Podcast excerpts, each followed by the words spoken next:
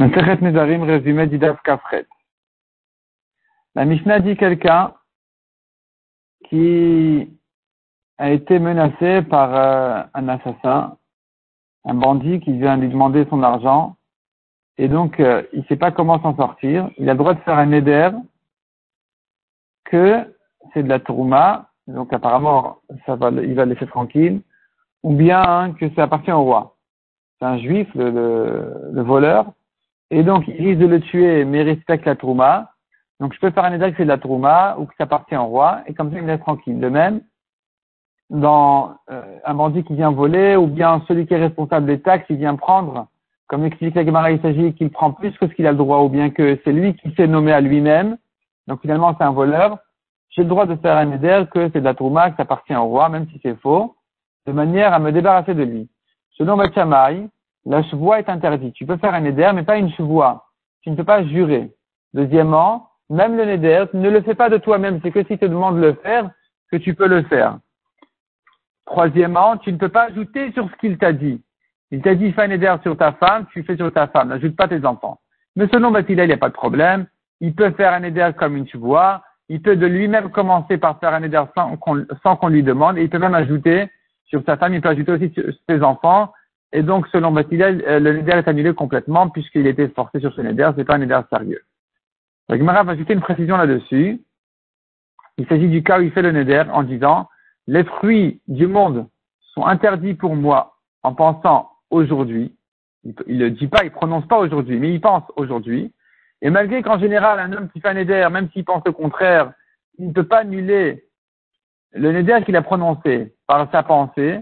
Ici, puisqu'il était forcé, ça marche. La Gemara dit encore, je prends une braïta qui dit que selon Beit Shammai, il n'a pas le droit de commencer par une chevoie, selon Beit Hillel, il peut le faire. Et la Gemara se demande comment comprendre cette braïta, pourtant selon Beit Shammai, la chevoie elle est toujours interdite, non seulement quand il l'a faite de lui-même, et même quand on lui a demandé de la faire, et puis commencer même par un éder, c'est interdit. Répond la Gemara, effectivement, cette braïta ne vient que nous apprendre le chidouche de Beit Hillel.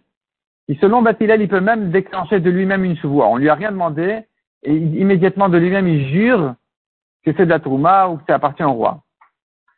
Mais effectivement, selon Beit Shammai, la chevoie est interdite de toute façon et même le neder, il n'a pas le droit de commencer de lui-même. Deuxième réponse de la Gemara, cette braïta vient nous apprendre autre chose complètement. On n'a pas le droit d'ouvrir par une chevoie. Ouvrir une chevoie, c'est pas commencer de lui-même à faire la chevoie, ça veut dire autre chose. Ça veut dire que quelqu'un qui a fait une chevoie, il n'a pas d'ouverture, il ne peut pas l'annuler. Alors qu'un éder, il peut, lui. Selon Beit Hillel, il peut l'annuler. Mishnah suivante. Un homme qui dit sur ses plantations, il dit, mes plantes seront korban si elles ne se coupent pas.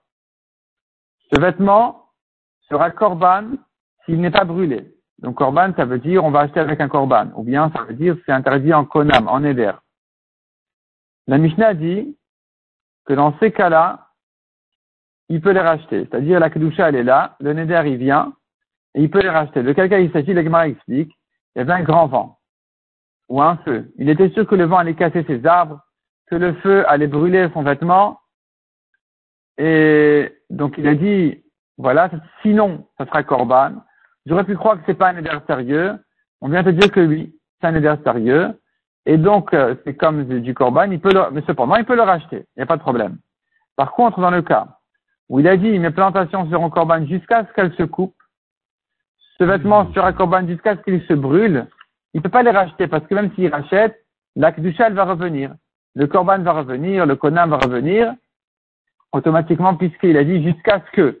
Jusqu'à ce que, ça veut dire tant que l'arbre ne s'est pas coupé, que le vêtement ne s'est pas brûlé, il sera corban, il restera corban, il restera corban. C'est-à-dire même si je le rachète, la kedusha va revenir et va revenir à chaque fois.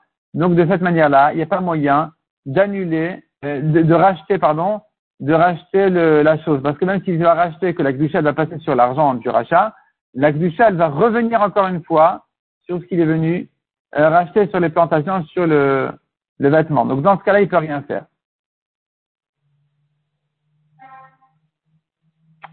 La Gemara, par la suite, va traiter le cas où ça s'est déjà coupé les arbres. Est-ce que la kedusha, elle saute automatiquement? Ou bien non, à ce moment-là, il faut les racheter et elle ne revient plus. Donc ça, c'est une discussion qui se prolonge sur le DAF suivant. On va laisser ça pour le DAF 4.